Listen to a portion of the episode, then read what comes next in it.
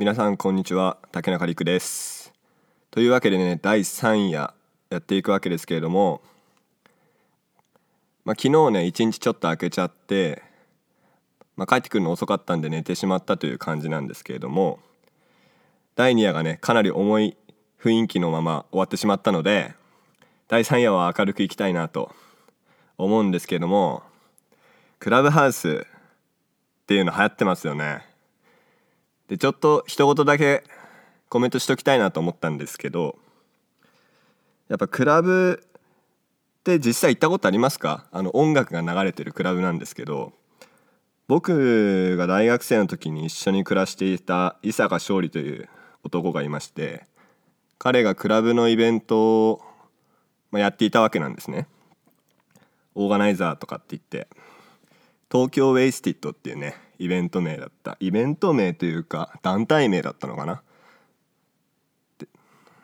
でその東京 Wasted のイベントが大体3ヶ月に1回ぐらい渋谷とか代官山とか中目黒でやっていてで結構有名な DJ の人とか来たりまあそれこそ有名人が来てたりねその友達の友達みたいな感じで来てたんで結構その煽りでというかその縁でクラブイベントにはちょこちょこ行ってました。当時大学1年生か3年生ぐらいの時かな。でそこでやっぱりあの、まあ、友達に誘われていくんで友達とまあそ飲んでるんですけどお酒飲みながら音楽聴いたりしてるんですけどその友達が友達を連れてきててふんわりなんかこう56人から10人弱ぐらいまでの輪で喋り合ってるみたいな。雰囲気が僕の中でのクラブっていうものでそれがまさにこうウェブで実現できているっていうこの仕組みがすごい素晴らしいなと思って。だからまあ今有名人がねこうフォロワー集め頑張ってるみたいな雰囲気出てるのがすごいなんだろうなと思いながら見てるんですけど、まあ、それは一旦置いといてねこのグラクラブハウスの原始的な面白さそれはやっぱり実際のクラブハウスの面白さみたいなものを表現できているとこにあるのかなと思うのでまあある一定レベル流行るんじゃないかなってすごく筋のいいサービスだなと思っています。まあなんかどの視点で言ってんだよって感じなんですけど。まあ結構ね僕はあのウェブサービスあの見る目ある人だと個人的に 思ってるんで、まあ、クラブハウスはある程度流行るんじゃないかなと思ってます。で、まあ、さっき言ったクラブをやっていた伊坂君なんですけど僕の高校の同級生で、彼も結構アーティスト気質というかやっぱりその大学生になってから自分でその発信している、まあ、まあ、クラブのパーティーやるなんてね発信でも何でもねえだろうっていうふうに思う人もいるかもしれないんだけど結構やっぱりどんな人を集めるかとか DJ もそうだしどんな箱でやるかとかでどういう友達に声かけてどういう雰囲気のパーティーにしようっていうのはすごいクリエイティブな活動なんですね実は。実際伊沢くんがやってた東京エステってすごく楽しかったですしいい思い出だしそこに流れてた音楽っていうのもまあなんか何年か経ってからもう一回聴いてああの時聴いた曲だったかもしれないなみたいなでちょっと LINE とかしてみて「お前それ聞いてんの?」みたいな風になったりするんですけど、まあ、そういう僕にとってのなんかいいもののいい体験の原点というかそれを発信してる勝利君がすごいかっこよかったなって思っていたんですがやっぱりね自分で何かを発信してる友達っていうのがすごく僕好きでこのラジオをするきっかけになったのも AM3 号館っていうねとまあ何の友達って言ったらなんかよくわかんないんですけど友達2人がウェブでポッドキャストで毎週木曜日1年間以上続けてるラジオがあってで毎週1ネタずつ2人がね出し合ってこんな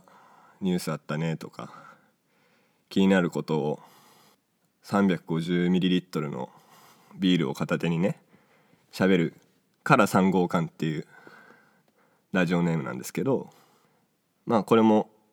ショーノートに貼っておこうかなと。ショーノートっていうのがちょっとね恥ずかしいんですけどなんだろうこの概要欄みたいな感じかな？YouTube で言うと。そこにリンクとか貼っとくんで、まあ、面白いんでねその3号館も。よかったら是非聞いてみてください。でまあなんかその発信する友達っていいなって思った原点がこれかなっていう体験が僕にはあってやっぱりあの小中学校それは高校生の時だったんですけど当時ですね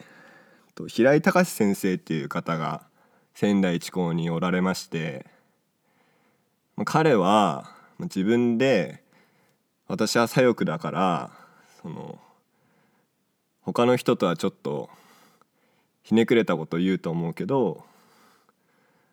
まあ、しっかり頭使って何が正しいかってことをおのおの判断してねみたいな。ちょっと車に構えたって言ったらなんか変だけどちょっと普通とじゃ違いますよみたいな。雰囲気バリバリ出してくる先生だったんですね。で、まあ、その先生は確かに結構、まあ、例えばですけど天皇陛下必要なのかとかね。ある種小中学校まではまあそんなテーマなんて聞いたことなかったし、まあ、そもそもそもそも考えるとかで自分の意見はこうだと思うよってしっかり言う人っていうのは本当に何だろうそれまで見たことなかったんじゃないかなっていう感じなんですよね僕の中では。それがなんか、まあ、ある人にとってはロックの曲を聴いてなんか自分の思いを表現してるみたいなのに感動して表現者になったりとか、まあ、いろんないろんな表現者に感化されて人って表現者になるんじゃないかなと思うんですけど僕にとってはその平井隆先生っていうのがもうなんか言ってることが普通ん？ちょなんかよくわかんないなみたいな。どうしてもなんだろう。みんなこう思ってるだろうなっていうふうに流れてしまうものだと思うんですよ。っていうのもちょっとなんか言い過ぎかもしれないんだけどでそこでちょっと立ち止まってなんかぼーっとこう情報がね右から左に流れていくのをに乗ってるだけじゃなくてそこでなんかそれぞれの情報があの、まあ、正しいのかっていうのも一つの指標なんだけどしっかり見るみたいな。天皇ってなんだみたいな感じですよね。あとなんだろう。じ楽しいってなんだろうみたいな。のをあ美しいってなんだろうとかね。いろいろあるんですけどそういうのをグッとこう日々の流れを凝視するみたいな力がちょっと必要かなと。っていうのを何で話してるかっていうと僕が改めてね今こうやってポッドキャストで喋っていてで僕もね結構前までは Twitter とか Facebook とかブログとかまあたまにねなんか動画作ったりとかしたり動画っていうのはコント番組を作ってたんですけど、まあ、それはまた今度話すとしてまあいろいろ発信をしていたんですけどしばらくねやっぱ発信をしていなかったブランクがあって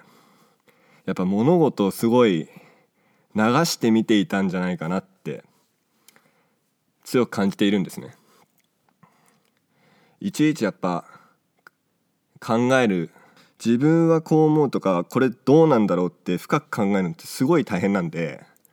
ただ実際にブログを書いたりこうやって音声のポッドキャストとしてね伝えていく時に深く考えてないと自分の意見ってはっきり言えないんですよね。何を伝えたいのかとかでそれはなぜそう思うのかっていうのをやっぱ自分で納得している言葉ではないとどうしてもあれあれがそれでこれがどうのでああはいはいみたいな意味があるんだかないんだかみたいなぬるっとした話になってしまうと。まあ、第2回のねラジオを聞いて 第1回と第2回の自分のラジオを聞いてちょっとそんなこと思ってじゃあ発信発信するってすごい大変だけどなんでまあ楽しい楽しいと思ってるんですけどね。なんで楽しいって思うんだろうとか そもそもこの僕の今このポッドキャストしてる原点ってどこなんだろうっていうのをねちょっとぐるぐると頭の中で巡らせていた時にやっぱ平井隆先生だったんじゃないかなと。思って今日は平井隆先生のお話をいたしました。そんな平井先生のブログがあるので小ノートに貼っておきます是非読んでいただきたいなと思います興味持った人は。というわけでね第3夜は発信の原点についてお話しいたしました第4回は何話そうかなっていうのは全然何も考えてないんですけどまた聞いてくれると嬉しいですではまた。